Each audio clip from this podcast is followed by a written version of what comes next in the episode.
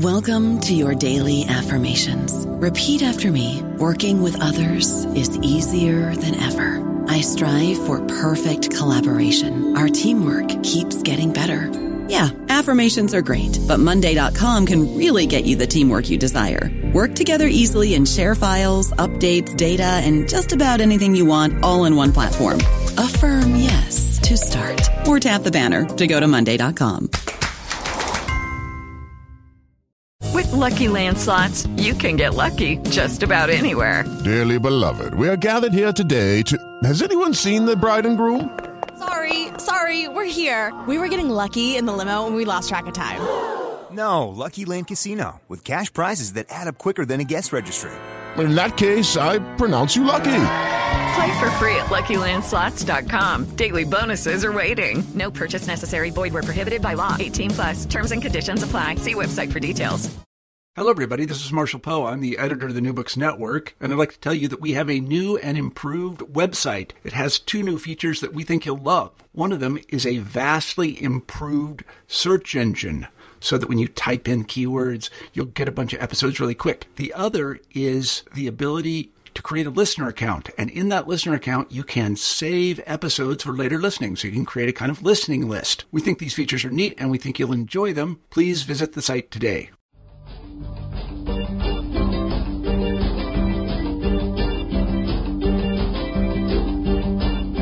Welcome to the New Books and Philosophy channel of the New Books Network. My name is Robert Talisse. I'm professor of philosophy at Vanderbilt University. I co-host the channel with Carrie Figdor. Carrie is associate professor of philosophy at the University of Iowa. Today, my guest is Professor Carlos Fraenkel. His new book is titled Teaching Plato in Palestine Philosophy in a Divided World. It has just been published by Princeton University Press. Fraenkel is James McGill Professor in the Departments of Philosophy and Jewish Studies at McGill University. We tend to think of philosophy as a professional academic subject taught in college classes with its own rather specialized problems, vocabularies, and methods. But we also realize that the discipline has its roots in the Socratic activity of trying to incite debate and critical reflection among our fellow citizens. That is, we acknowledge that, apart from its existence as a technical discipline, philosophy is a kind of civic activity that, we hope, can help us address life's biggest questions, even when we find ourselves deeply divided over their answers. In Teaching Plato in Palestine, Carlos Fraenkel tells the tale of his attempts to recapture philosophy's Socratic dimension.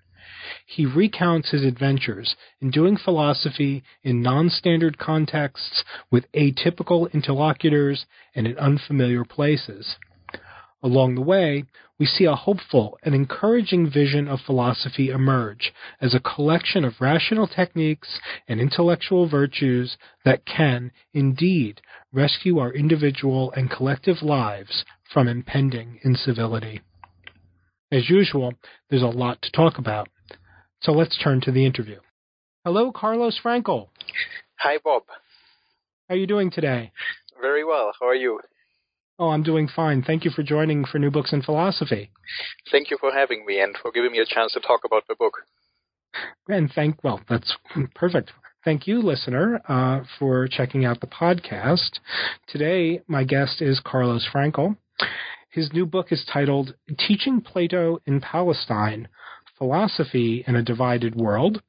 Um, this book is uh, fascinating in lots of respects, uh, but one of which is um, that it's partly a kind of um, intellectual travel log. Um, Carlos takes us on a few uh, philosophical adventures where he practices philosophy or teaches philosophy or talks about philosophy um, in unexpected places with unexpected uh, uh, communities. Um, but the book also defends uh, at the end a and manifests and practices a powerful vision of the role that philosophy can play and perhaps should play in our lives, both locally and interpersonally and globally. Um, teaching Plato in Palestine then is is is really engaging Uh, it's beautifully written as well, and so I, I highly recommend it uh, to uh, anybody who might be listening uh, to the podcast. Um, but before we get into or plunge into some of the uh, some of the details, um, Carlos, uh, we usually start with a, a bit of biography from the author. Why don't you tell us a little bit about yourself?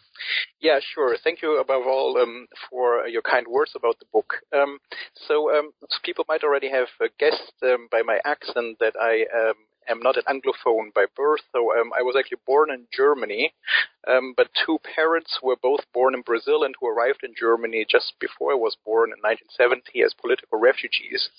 Um, and so I spent my childhood in Germany, but uh, when I was about 10, uh, we decided to uh, go back to Brazil, or my parents decided to, to go back home, so to speak. And what was home for them was, in some sense, exile for me. So there was really a tremendous culture shock uh, when we relocated from Germany to Brazil and uh, from a small town in Germany to Sao Paulo. Um, and, uh, you know, everything was somehow different there uh, from uh, climate and food and uh, etiquette and social rules. And uh, I remember being really struck by the fact that my new uh, classmates uh, had never heard of the childhood books that I had, grown up with. You know, the heroes that shape every German boy's imagination, so to speak. Um, and I had a very funny reaction to that experience, to this experience of culture shock, and that was idealizing or glorifying everything German and putting down everything uh, Brazilian. Now, in hmm. retrospect, uh, I'm of course embarrassed by these very you know, biased teenage judgments, but I think it was also sort of a first um, attempt to somehow make sense of the world, to defend a certain way of living, to defend certain beliefs, um, and um, no, so it was um, in some sense a, a really a, um, um, um sort of an initiation into into into questioning, and um, um, this this kind of uh, um, I, would say almost diaspora nationalism. So this kind of Germanophilia took a heavy hit when my grandmother got really irritated with me. She had been actually uh, she so she was born in Germany and uh, uh had to leave when the Nazis came to power. So she has a German Jewish background, um, and she gave me this book about uh, a kind of photo documentary of the Holocaust, and so um, you know uh, my uh, my picture of Germany kind of imploded, uh, and I think that. Uh, some of the philosophical questions that I that I that I deal with really go all the way back to this kind of double identity crisis that I experienced when we moved to Brazil, um, and um, and you know in some sense I, I, I see I see my philosoph- philosophical career starting there, or at least some of the questions that I've pursued.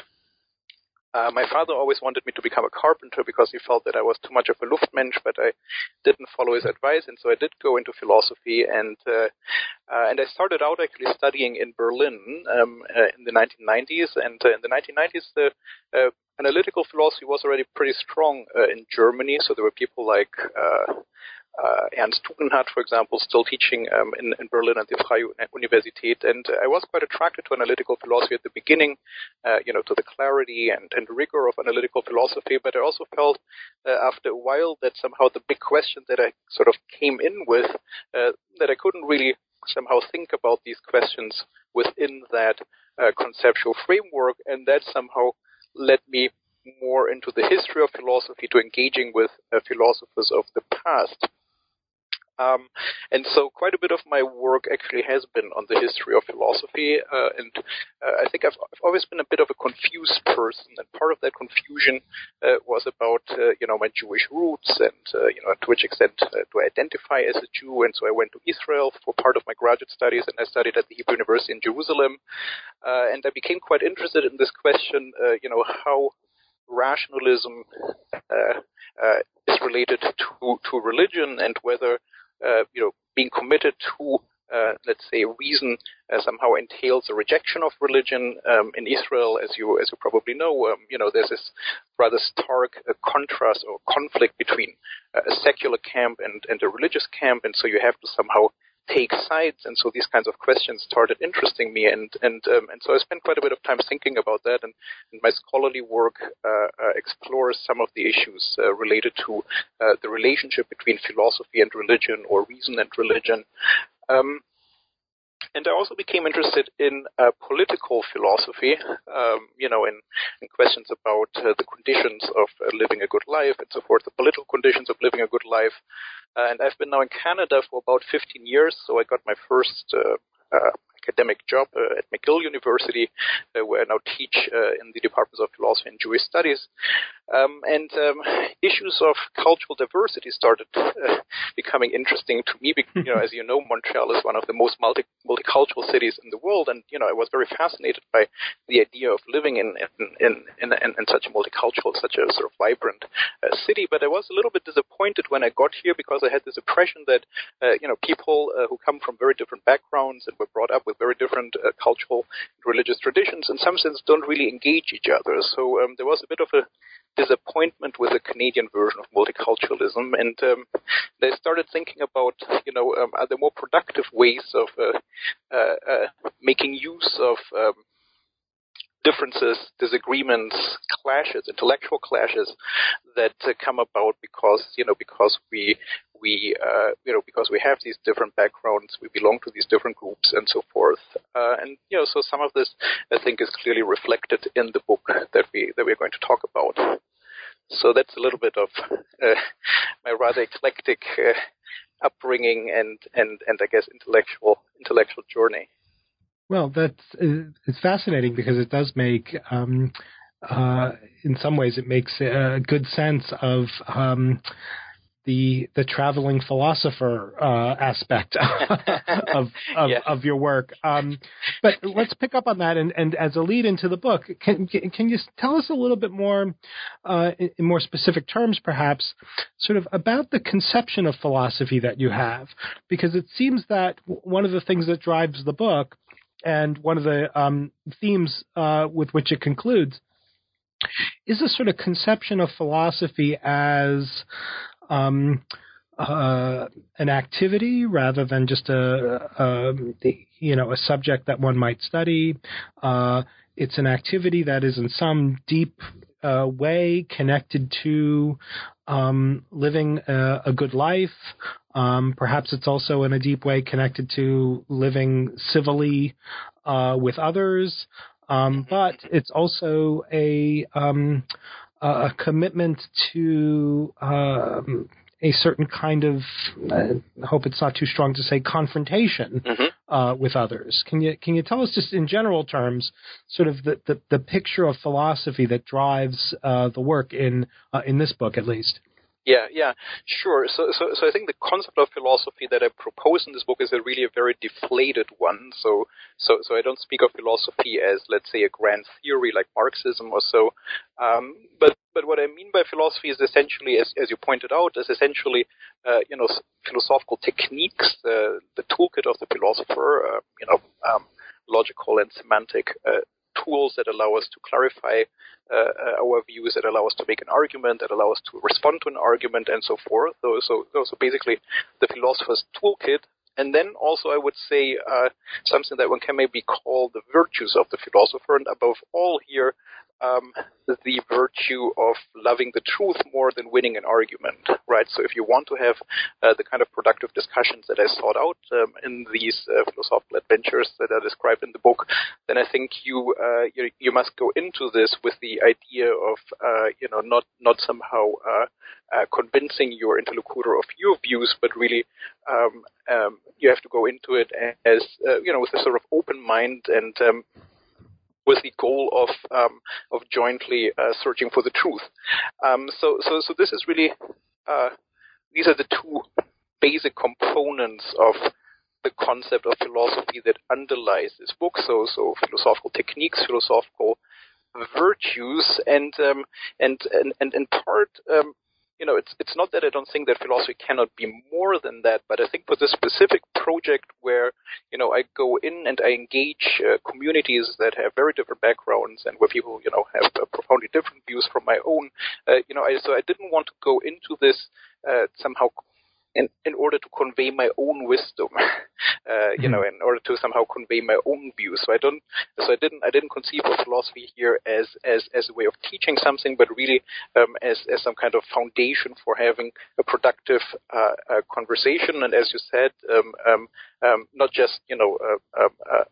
Uh, uh, uh, entirely peaceful conversation, but also but also confrontation where, where you really discuss about things um, you know that you deeply care about, but also deeply disagree on with your interlocutor. Um, so uh, you know, so so I'm all for conflict as long as it, uh, you know, is intellectual conflict, as, as long as it remains uh, within the realm of debate and doesn't turn into violent conflict. But I think that um, you know our differences can be made productive um, if we if we channel them into into what I in the book call call a culture of debate. Um, right. No, but please go ahead. Yeah, yeah.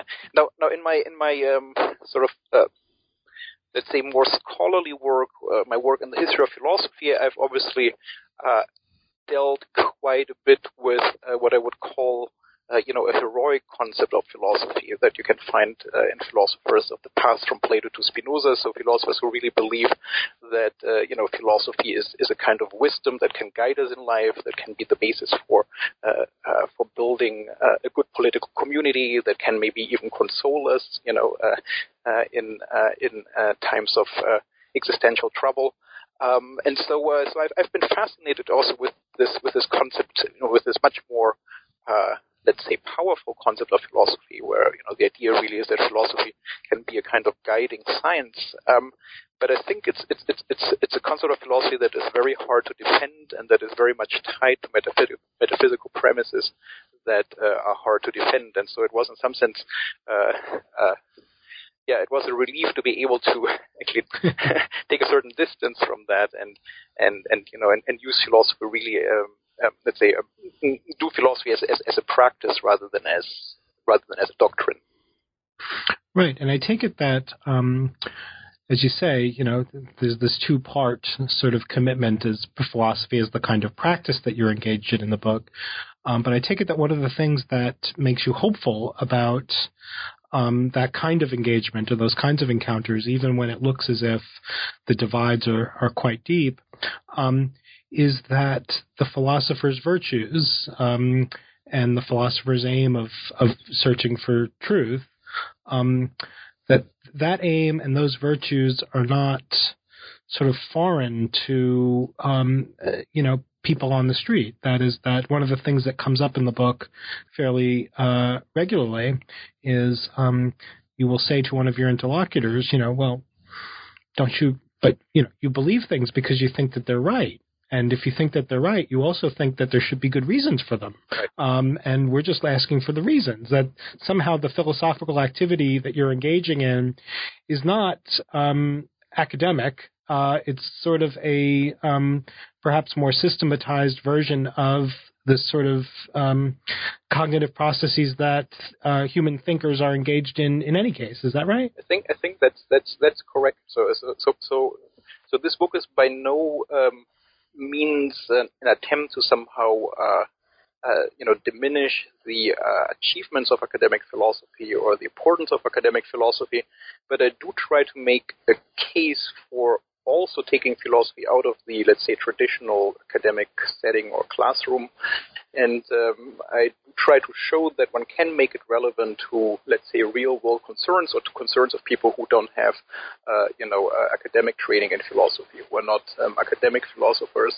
Uh, so taking it out into the street. And my sense is that, um, uh, you know, one can really go back and forth between these spheres. Uh, I think we can, uh, you know, make um, the training that we have received in philosophy useful also outside the academic sphere, that we can uh, use that to, uh, to help, um, in some sense, um, uh, disseminating this practice of philosophy, right? So, so, so I, I don't see uh, the philosopher in this kind of public role as a, as a teacher of doctrines, but I do see him as someone who uh, can facilitate uh, conversations and who can, in some sense, provide the tools or um, lead people to the tools with which uh, these conversations can be can be conducted. Um, um, so, so as someone who uh, you know disseminates what I call the practice of philosophy. Well, excellent. Um, so why don't we um, shift now to uh, actually some of the, um, as we've been calling them, adventures, and they they, they read like adventures. Um, uh, so um, maybe we could begin um, with just the book's title. So uh, the, the, the book uh, Teaching Plato in Palestine begins with five chapters. Uh, where you describe um, encounters uh, with um, encounters as a philosopher or as somebody practicing philosophy uh, with um, people uh, in what we might call non-standard environments. Uh, so definitely not classrooms or not standard kinds of classrooms.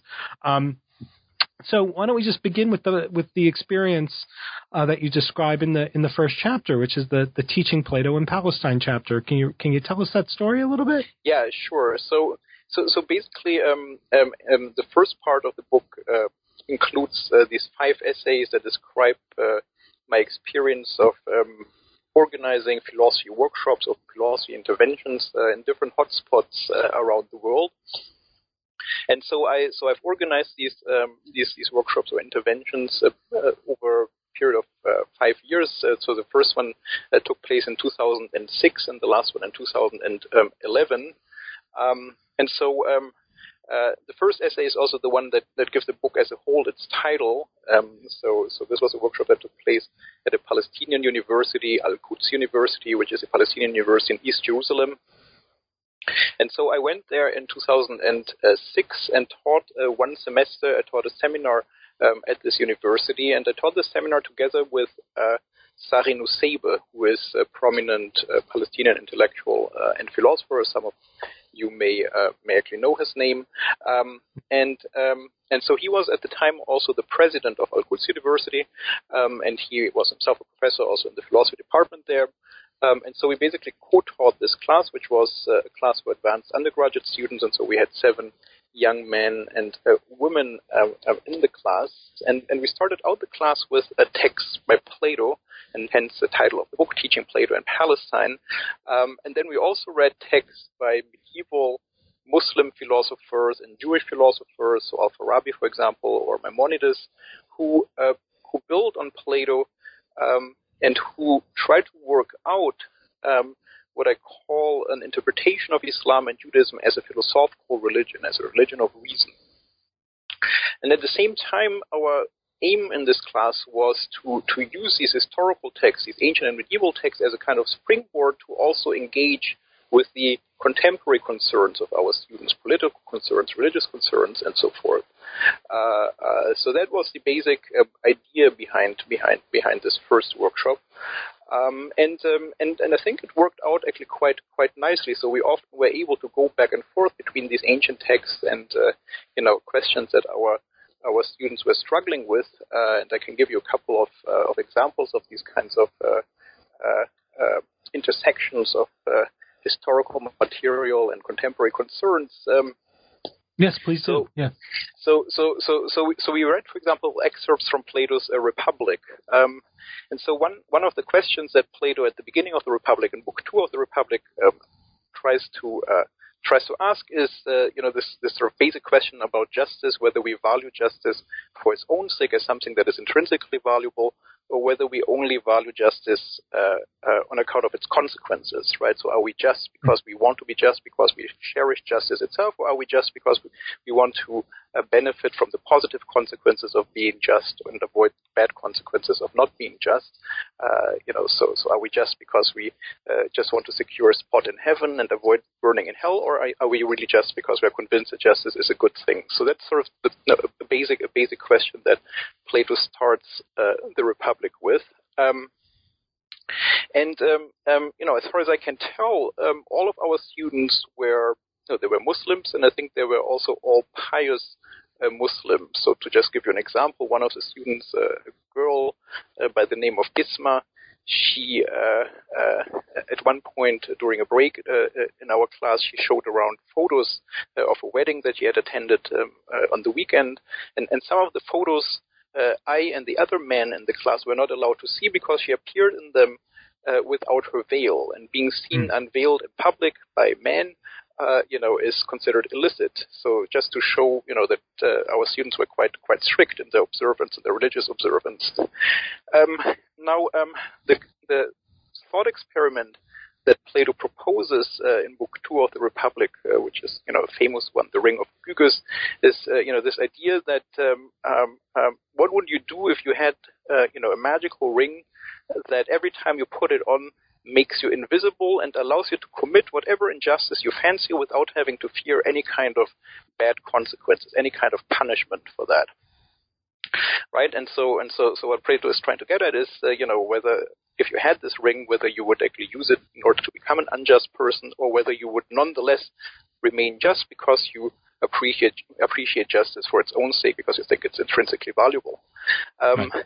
And it was very interesting, uh, you know, to see the reaction of the students. So, so, so, so, so the same student Bisma, whom I had mentioned before, was actually one of the students who said that if she had this magical ring, the ring of Gyges, she would actually choose injustice over justice, impiety over piety, you know, because there wouldn't be a reason anymore to to to you know to be observant, to follow the rules, um, and um, and so and so you know we really got an interesting discussion going about this you know very basic question, uh, you know why do we choose to be just uh, uh, or or pious? Um, you know what what are the reasons we have for that? Uh, and you know it was it was really quite fascinating. Um, so that's that's that's one example um, where you can see, in some sense, how um, let's say religious concerns, you know, became an object of, of discussion, became an object of of, of, of reflection. But obviously, uh, uh, these students also had uh, political concerns. Um, and so um, we also had a very interesting discussion about this question of non-violence, non-violent resistance, non-violent uh, uh, you know, opposition to the occupation. Um, and, and Sari Nusseibeh is actually one of the most prominent advocates of nonviolence uh, in, in, in Palestine, in Palestinian intellectual circles. And his basic argument is that um, you know nonviolence is is a good thing for prudential reasons because it's the most efficient way of getting what Palestinians want to get, namely some kind of uh, you know political uh, independence and an end of the occupation. Um, and um, and what he says is that uh, you know Israelis are sort of enlightened occupiers. Uh, so he compares them to the uh, to the British. Um, so you know, nonviolence doesn't always work, doesn't work in every conflict, but he does think that it uh, that it that it would work uh, in the Israeli-Palestinian conflict because he thinks that Israelis are sufficiently enlightened to see that uh, uh, if they were confronted with nonviolent resistance, uh, they would they would realize that uh, the occupation is not justified. And in addition, he argues um, nonviolent resistance would uh, you know secure uh, the entire world's sympathy for the Palestinian cause. So not only would hmm. Israelis realize you know, that the occupation is not justified, but there would also be a tremendous amount of pressure on Israel from outside to uh, to end the occupation. And so he he argues that this is the most efficient way of getting what Palestinians uh, want. And so he thinks that nonviolence is is uh, uh, you know is is what you should choose on prudential grounds. Now, obviously, one can discuss this argument and uh, you know. Um, and raise objections to it. But uh, what was interesting for me is that uh, that we that we that we had an interesting conversation about this when we again were engaged with the Republic. Um, and uh, more specifically, when we uh, talked about Plato's uh, moral psychology. So, right. so as you know, you know, for Plato, the the human soul is not just uh, rationality. So we are not just, uh, know, our soul is not just made of reason, but uh, it also has these irrational impulses and uh, desires that often conflict with reason. And um, and uh, you know, and Plato thinks that if we don't manage to somehow subdue these irrational impulses and desires, then they might actually get control over our behavior. And so, one of the key uh, virtues that Plato that Plato recommends in the Republic is uh, sophrosyne or uh, moderation, uh, self-control, right? So, so if you want to live according to what reason prescribes, then you need self-control in order to keep your irrational uh, impulses and desires in check. Um, and so, um, so the question that we discussed in class was whether this virtue of self-control might, in some sense, be a key to uh, resolving the Israeli-Palestinian conflict, precisely because it allows uh, you to control the reflex or the, the, the, the, desire to hit back when you get hit, and uh, hmm. because it allows you to choose nonviolent resistance, which is, at least according to Nusseibeh's argument, which is what reason prescribes, right? So you can implement the instructions of reason if you have that virtue and uh, if you refrain from, from hitting back when you get hit.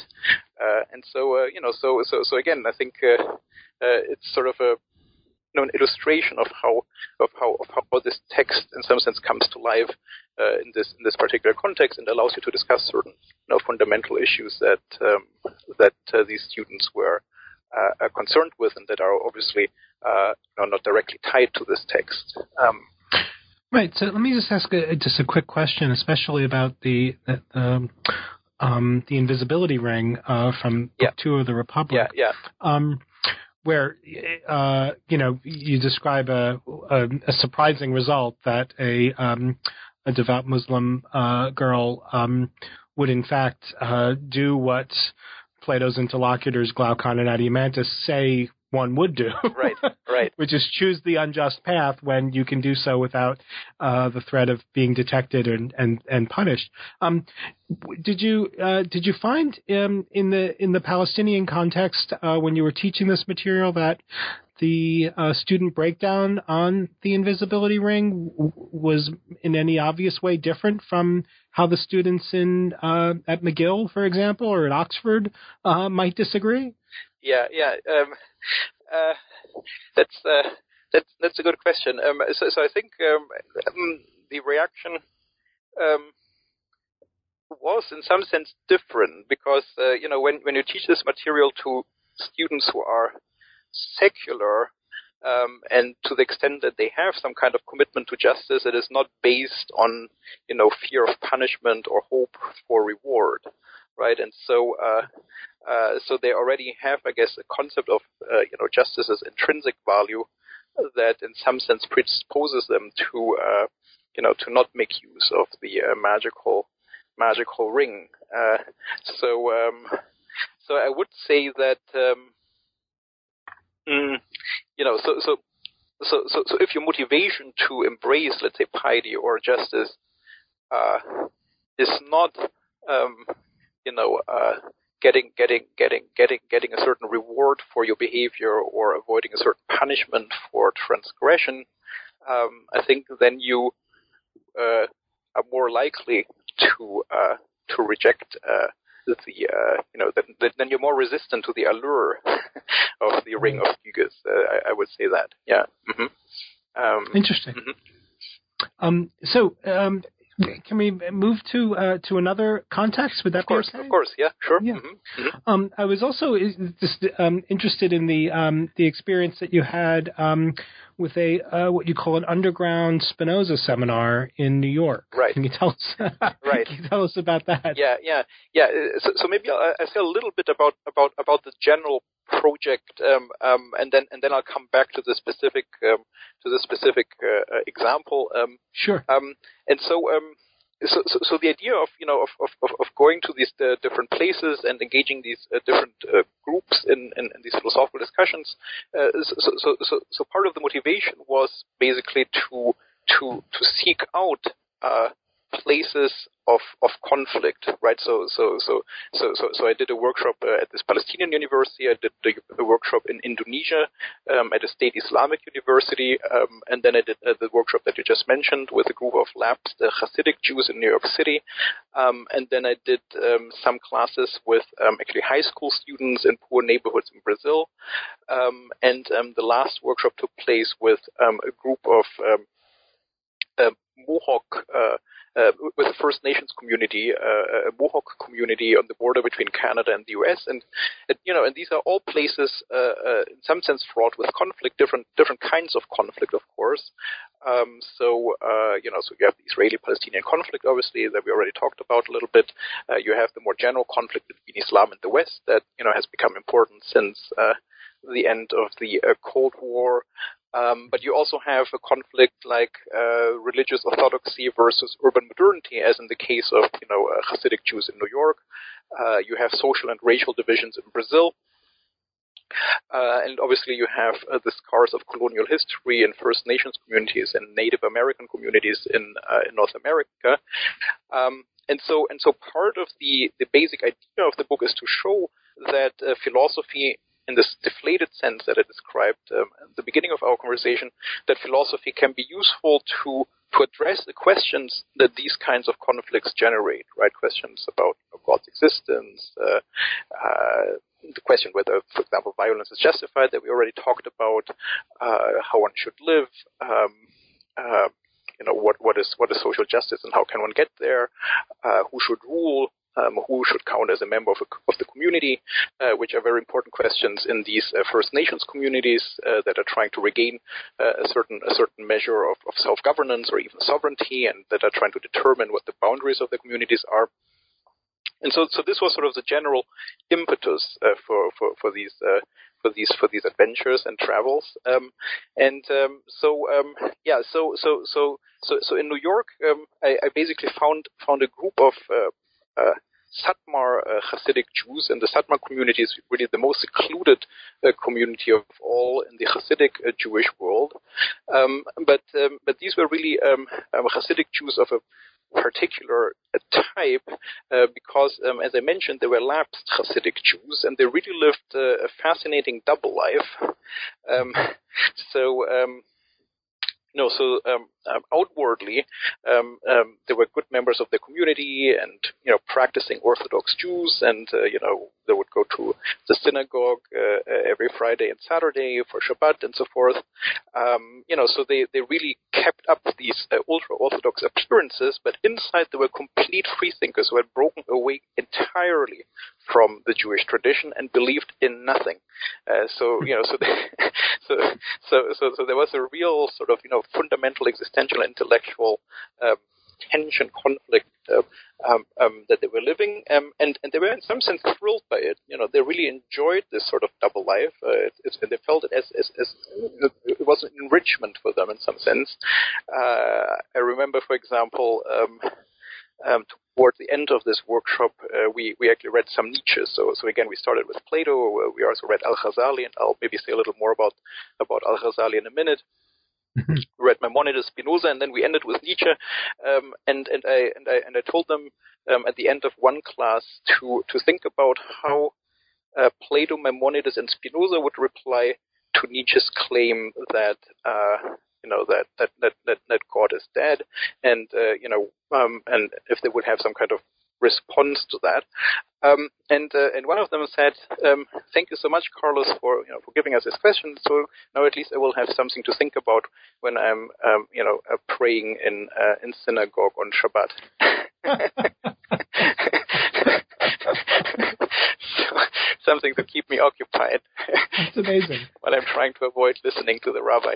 Um, uh, so um, anyway, um, so yeah, so, so, so again, you know, we, we, we started that um, that workshop with uh, uh, so we, we, we, we read the the apology, uh, we read the Euthyphro, um, and it was very interesting for me to see their reaction to, to, to, to, these texts by Plato. So, so I think one of the rewards of uh, doing this was that I got to see some of the texts, you know, that I had obviously thought about and that I had taught in an academic context, that I got to see these texts in an, in, a, in an entirely new light. So, so one of the things that, that they were surprised about was that, you know, Socrates really comes across as a rather kind of pious person. Um, and they were really convinced that once you commit yourself to reason, there is no place whatsoever for religion. So they were really uh, in some sense, you know, quite Manichaean about that. So if you're a rationalist, then you cannot also be religious.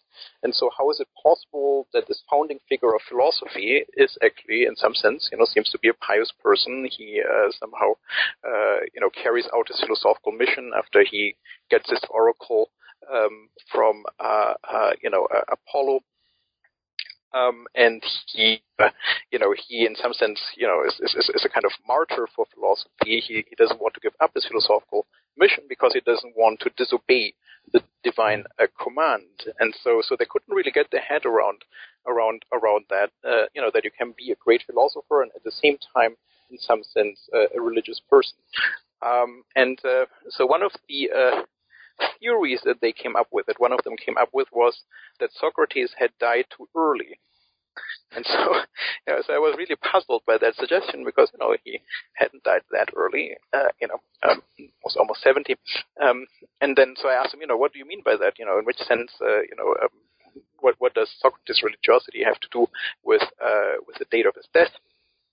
And so he said, well, um, you know, when, when I lost my, my religion, I didn't lose it all at once, but it was really sort of a process, a gradual process. Uh, uh so at first, uh, I noticed somehow that the things that the rabbis in our community were saying didn't really add up, and so I decided to go back to the medieval commentaries on the Bible, and then I felt that these commentaries also didn't really make so much sense, and so I went back to the rabbinic classics, to the Talmud, and uh, to the Mishnah, um, and then I know, didn't really trust those sources either. And I went back to the Bible itself, and I felt, you know, I felt really proud that I was the only one who was following God's true word, and everybody else was being misled by these human interpretations of God's word. And for a while, I became a kind of biblical Jew. But then, in the end, uh, you know, the Bible didn't really hold up uh, anymore either.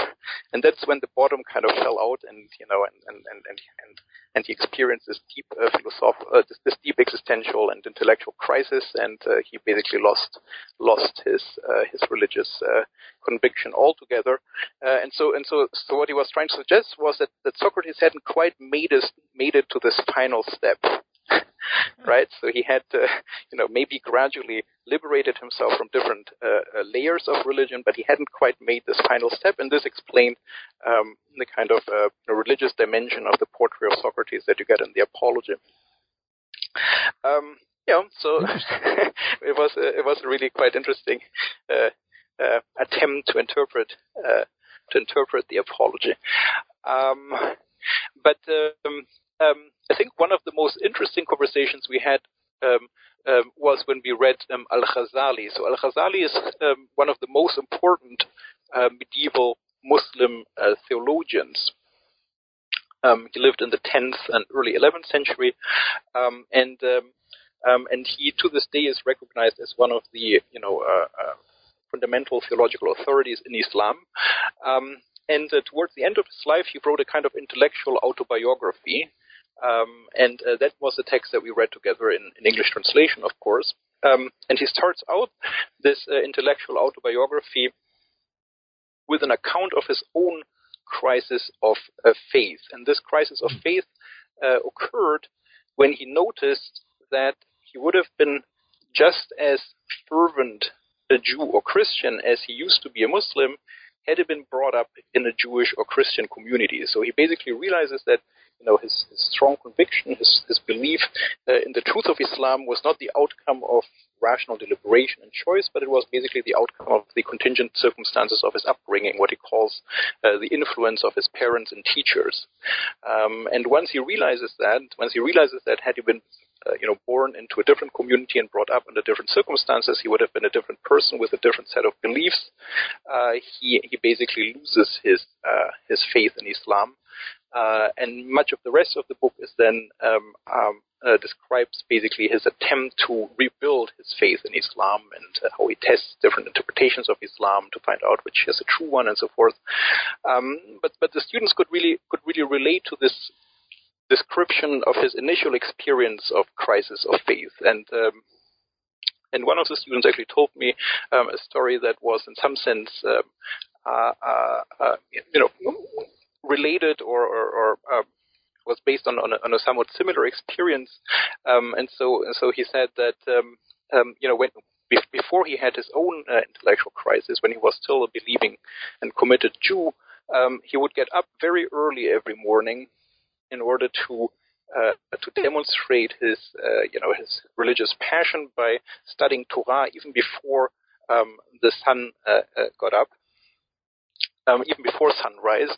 And on his way to the synagogue, he would pass by a mosque, and he would notice that uh, you know Muslims were already praying um, in the mosque. Uh, and so he thought, you know, if we are both so passionate about our religion that we get up to worship God before sunrise, how can I be sure that my religion is the true one and theirs uh, is false? Right? Somehow, you know, the same kind of passion drives us. So you know, what what what what what what gives me reason to believe that um, you know that I am right and, and they are wrong. Um, and so, um, you know, so we had a really interesting discussion about this question, whether some of uh, our most intimate and, and fundamental convictions may not be all that well founded after all, but may be the outcome of, you know, rather contingent uh, circumstances of upbringing and education and exposure to, uh, you know, uh, um, religious political rhetoric and so forth.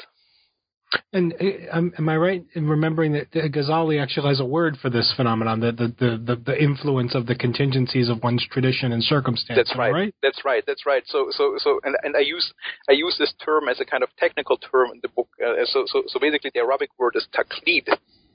Right. Um, and um, and it's it's it's not so so easy to translate, but it basically means you know submission to the authority of uh, you know teachers uh, and and and to, to, to, the authority of parents and teachers uh, in an uncritical way, or the uncritical acceptance of uh, the uh, teachings that one receives from from authorities. And, and this, this, seems and this seems to be one of the um, the threads that connects um, these encounters, uh, despite the differences between uh, the communities. Um, each of the um, uh, the communities you engage with seems to have this worry about, um, you know, uh, blindly following the tradition rather than seeing the reasons uh, in favor of it. They uh, y- you keep raising like. Um, uh, you know, the, the, the, Mohawk community seems to have a concern with, yeah. uh, uh, with this as well. Right. Um, uh, can you tell us a bit about that? Yeah, yeah. So I think the Mohawk community is a good example of, uh, you know, where you, in some sense, um, you, you, don't really have to bring philosophy to them. They're already engaged in a kind of, you know, a vigorous conversation, uh, and in part that is due to the many differences uh, uh among different groups um, in these communities and these differences are really due to, uh, uh, you know, um, um, to colonial history, right? So, so you find uh, Catholics there, you find Protestants there, you find different attempts to revive some kind of ancestral tradition, you know, going back to what they believe is, uh, uh, you know, the culture and religion of their ancestors, um, um, and uh, you find secular people there, and so in some sense, you know, you already have have a debate that is due to this fractured colonial history. Um, and um, um, so um, yeah, so you know, so that that I think also helps to justify, uh, you know, doing philosophy in these places. You're not somehow imposing something on them, but you're in some sense, uh, you know, facilitating and maybe offering tools to uh, to do something that they're already practicing anyway. Um, and um, but the main reason for me to to actually choose uh, this community, so so so so so the name of the of the reservation or reserve, I think in Canada, is uh, Akwesasne, and it's uh, it's one of the biggest Mohawk uh, reservations in North America. There are about 11,000 uh, uh, Mohawks uh, who live there, and it straddles really the um, the border of um, U.S. and Canada. So you have actually two uh, national jurisdictions and three provincial jurisdictions. So, uh, you know, uh, so again, a, a, rather fractured, fractured colonial uh, geography. Um, so it's between Quebec, Ontario, and New York. Uh, and then you have also three uh, internal governments on the reservation, some of which are supported by Canada, others by the U.S., and some are really sort of try to try to revive, um, um, you know, a traditional form of governance and have no support from either a country. And so, in some sense, it's really a, a, a perhaps the most governed spot on uh, Earth. Um, you know, so five, uh, uh so, so, two, two national, three provincial uh, governments, and, and, and, and then three internal governments. So altogether, I think eight governments, and uh, at least in, in theory, uh, on the Canadian side, I think the Queen is uh, the one who is uh, still, uh, you know, technically in charge. Um, and uh, uh, one of the interesting things that I found out was um, that the ideal of governance is actually no government at all. And so, one of the sort of paradoxes I came to appreciate um, um, talking to them was that uh, you know the, the ideal of the most governed place on earth was no no government at all.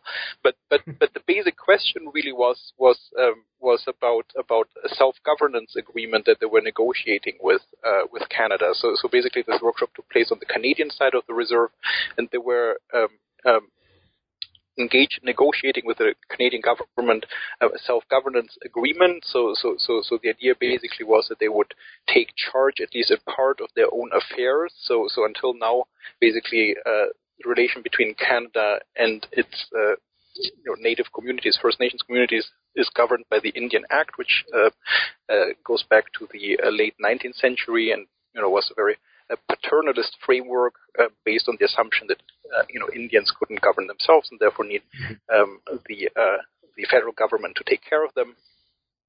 And so there is now a push to replacing the Indian Act and the legal framework that it comes with through uh, uh, uh, you know, through uh, self-governance institutions. And so the terms of these have obviously to be uh, have to be negotiated. And so this is what this community was engaged in. Um, you know, and that opens up some of the most fundamental questions of political philosophy. So in some sense, uh, you know, some of the you know, most basic questions in political philosophy were life questions for them. You know, so if the Canadian, the federal government withdraws, who should then rule? You know, who should replace?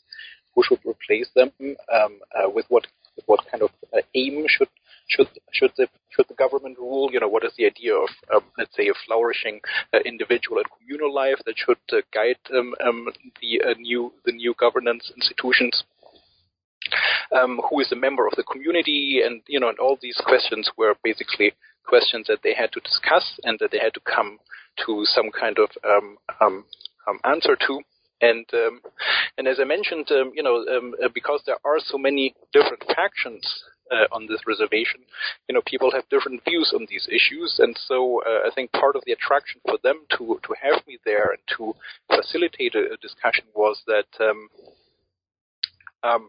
you know that um, that they really needed to have this conversation, and so they so they appreciated um, um, um, someone who, in some sense, was neutral, who came from the outside, who uh, you know didn't take sides, and who had, let's say, tools that would help them to conduct this kind of a conversation.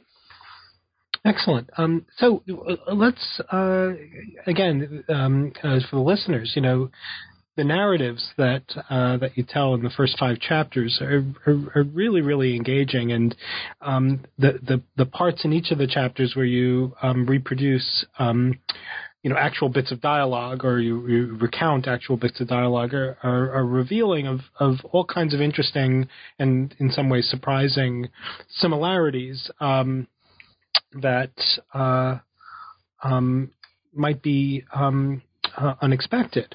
Um, so uh, let's now turn to the to the to the second part of the book, your, your, your you know part two, which is uh, chapter 6 mm-hmm. um, where you draw some lessons or extract some lessons from these uh, five encount five kinds of encounters.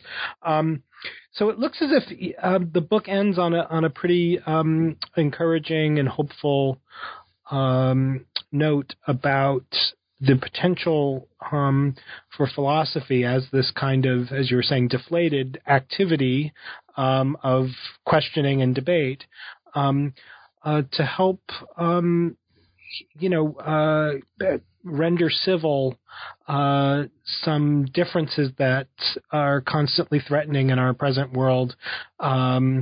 Or maybe teetering on the on the brink of of incivility. Mm-hmm. Um, can you tell us a little bit about how how you draw those lessons out of the uh, of the five encounters? Yeah, yeah.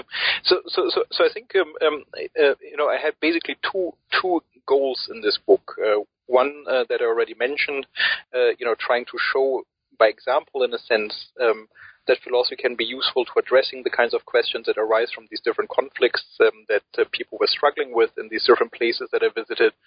Um, but at the same time, um, you know, as you can imagine, um, in these workshops, uh, different viewpoints often clashed, right? So people would disagree with me, but they would also disagree amongst each other. I just mentioned, uh, you know, the uh, the diversity um, and um, the uh, you know the fractured nature of the uh, First Nations community, so so there were internal disagreements, um, and um, and so so so the second main point that I try to argue in this book is that uh, fundamental disagreements, um, you know, on moral, philosophical, uh, and religious issues are actually not a bad thing, but that they are a good thing as long as we can channel them into into what I call a culture uh, of debate, as long as they don't uh, you know, erupt in uh, violence. So um, uh, a culture of debate uh, on the most basic level um, is, is, is, basically an intellectual space um, where we can discuss things that we deeply care about, but also deeply disagree on across cultural and religious divides.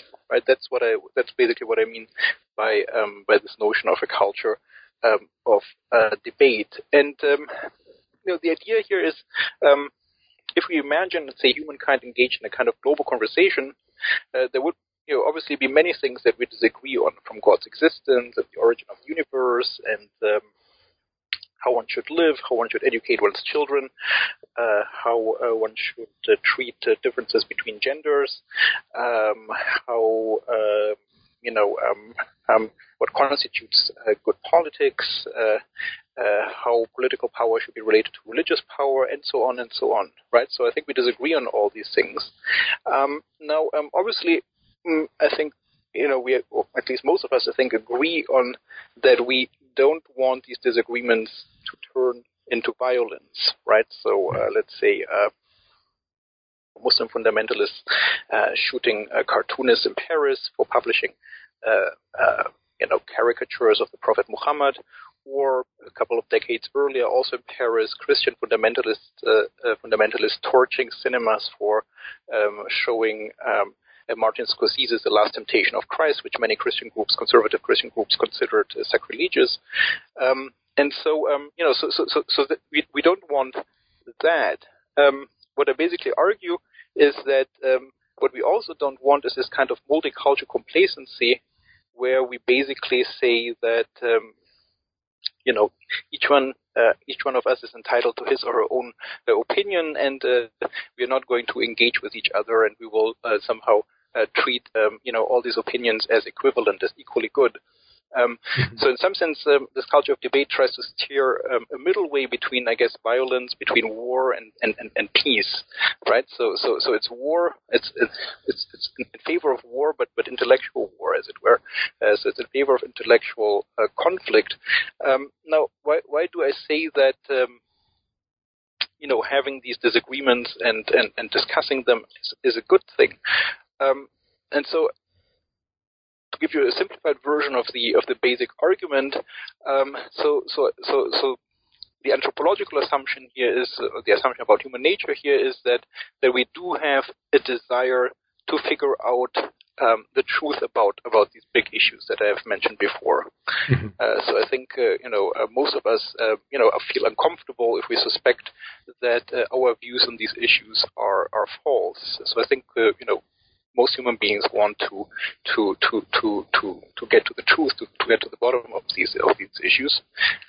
Um, and obviously, um, we all have uh, strong uh, views, or we have views and often strong views on these issues, uh, right? So we have convictions about whether God exists, uh, what the origin of the universe is, how one should treat gender difference, uh, uh, how one should educate one's children, and so on. Um, but having views and even strong views on these issues doesn't entail that we actually right on them.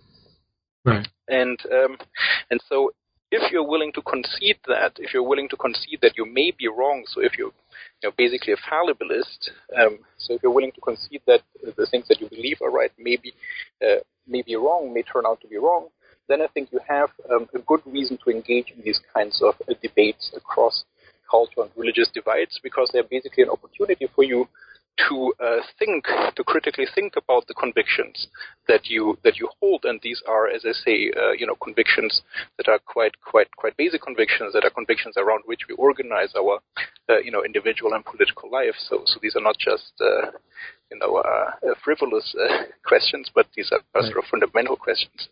Um, and so yeah, so so so in that sense, um, and I think um, you know uh, discussions are all the more productive and and, and, and interesting if they occur across culture and religious divides, because because then we cannot rely um, on the narratives that we were brought up with, right? When Jews uh, discuss with Jews and Palestinians with Palestinians and secular people with secular people, uh, uh, and so forth, uh, you know, there's a sort of kind of background, uh, uh, this sort of set of background agreements that doesn't then let lead to uh, you know to, to grappling with the more fundamental questions. But if you have these discussions across these boundaries where you cannot rely on the narratives that you were brought up with, then you're actually forced to argue for your views.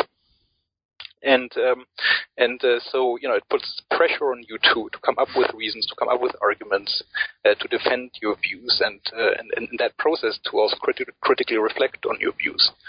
Um, Right. So this is a you know again a, a, a very attractive model, at least um, from my perspective, uh, and I think that um, from the perspective of philosophers uh, generally, this would, is a um, a pretty good um, image of uh, what we do and what we try to uh, instill in our students um, interest in doing. Mm-hmm. Um, but you do consider uh, sort of a, a, a, a, certain kind of pushback um, that alleges that um, your image of the culture of debate is a kind of um, uh, imposition of a certain Western Enlightenment ideal of the individual and the individual rationality and um, uh, um, other kinds of sort of pretty um, particular uh, cultural and political um, aspirations that come along uh, with the Enlightenment. Um, so, what, what can, can, you run us through what you say about the, the worry that the, the culture of debate is really just a, a, subtle form of um, cultural imperialism? Right, right. So you know, so, so so I came across these objections a few times, and so I felt that I that I should address it in the book. Um, and I think part of the answer really um, lies in the first part of the book. You know, where I um, often use texts, philosophical texts that are tied to the religious tradition of the groups that I am engaging. Right. So in order to build on local you know, traditions of uh, critical reflection and and debate. And so, you know, obviously there is a vibrant tradition of, of philosophical thinking, um, um, both in the traditional Islamic world and, uh, you know, uh, in the Jewish tradition. Um, um obviously there is uh, uh also, um, you know, a lot of uh, uh, philosophy going on in in the Christian world. Um, and now these are the intellectual traditions that I'm more familiar with and that are um, you know more prominent in the book simply because you know part of my scholarly expertise lies in these traditions. Uh, but obviously there is a very rich tradition of uh, debate and philosophy uh, also uh, you know uh, in, in, Eastern um, uh, in Eastern religions, um, especially in Buddhism, but also to a certain extent in China. Um, obviously also in Hinduism, um, um, and so you know. So I think as long as one limits oneself to this deflated concept of philosophy, I think one can really find it in a very wide range of religious and cultural traditions. Uh, and so, you know, it, is at work in these traditions. It's not something that we uh, import into them or something that we try to impose on them, but, you know, people have been engaging with uh, fundamental questions uh, within these contexts, uh, you know, for, for a very long time. And so, uh, you know, so one can build on those local traditions, I think, of, of, of philosophy. And, um, um, and you know, another objection that I, that I try to address is that fallibilism is something that is very unattractive to uh, religious interlocutors, right? So many of my interlocutors were not secular, but you know, deeply religious, uh, uh, uh pious, uh, uh, devout, um, and um, you know, um, is it actually possible to convince them to embrace fallibilism? Um, you know, wouldn't they say that?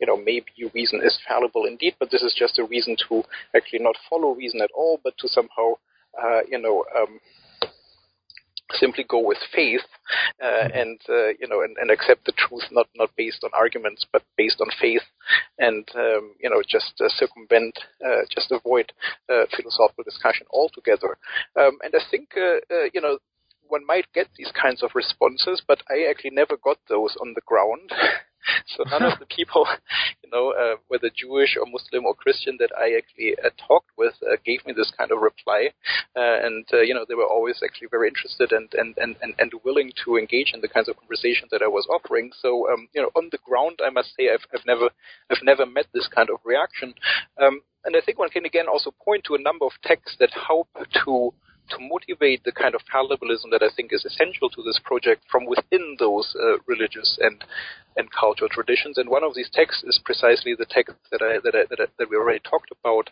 uh, Al Ghazali's intellectual, uh, you know, uh, uh, autobiography, in which he describes, you know, this profound crisis of faith that he experienced as a young man and um, that basically triggered the search for the truth of Islam that he then describes in the rest of the book, um, and where he examines different interpretations of Islam, uh, competing interpretations of Islam, and uh, at the outset he doesn't know which one is the right one, and um, uh, you know, and um, and so um, you know, so so so this is sort of a model of um, of, of the kind of quest that I have in mind, and and again, you know, Al Ghazali is, is is not a marginal figure, but it's really the central figure in Islamic theology, and so um, you know, and I think one can point to other examples um, that help to uh, that help to show that this kind of approach, um, you know, is perfectly uh, acceptable within those religious traditions. That doesn't mean that one will get everyone on board, but I think um, um, one can show that you know quite a few people could come on board and could participate in this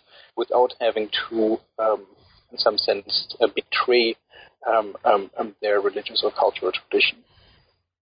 Well, Carlos, you've been very uh, generous uh, with your time, and it's it's been really um, wonderful to talk to you about your book, Teaching Plato in Palestine.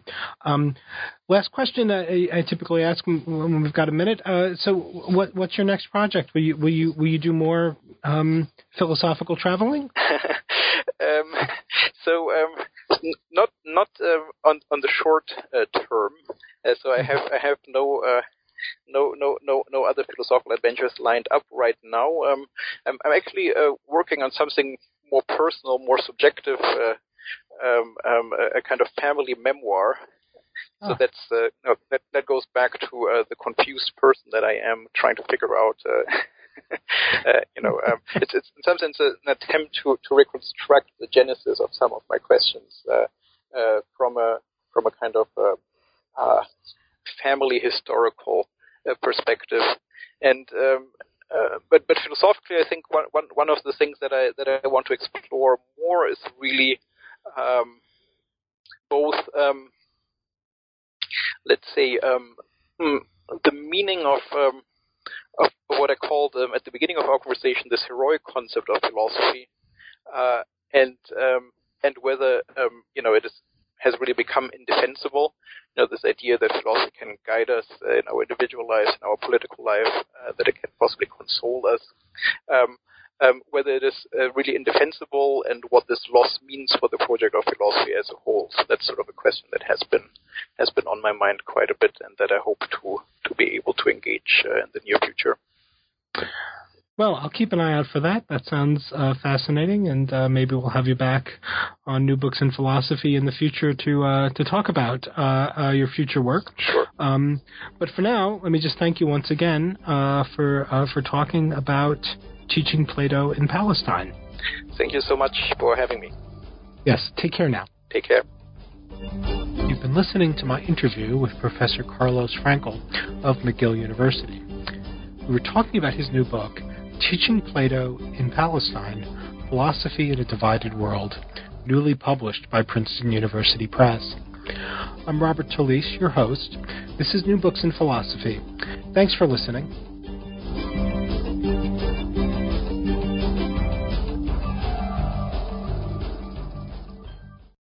Lucky Land Casino asking people what's the weirdest place you've gotten lucky? Lucky? In line at the deli, I guess? Aha, in my dentist's office. More than once, actually. Do I have to say? Yes, you do. In the car before my kids' PTA meeting. Really? Yes. Excuse me, what's the weirdest place you've gotten lucky? I never win and tell. Well, there you have it. You can get lucky anywhere playing at LuckyLandSlots.com. Play for free right now. Are you feeling lucky? No purchase necessary. Void where prohibited by law. 18 plus. Terms and conditions apply. See website for details.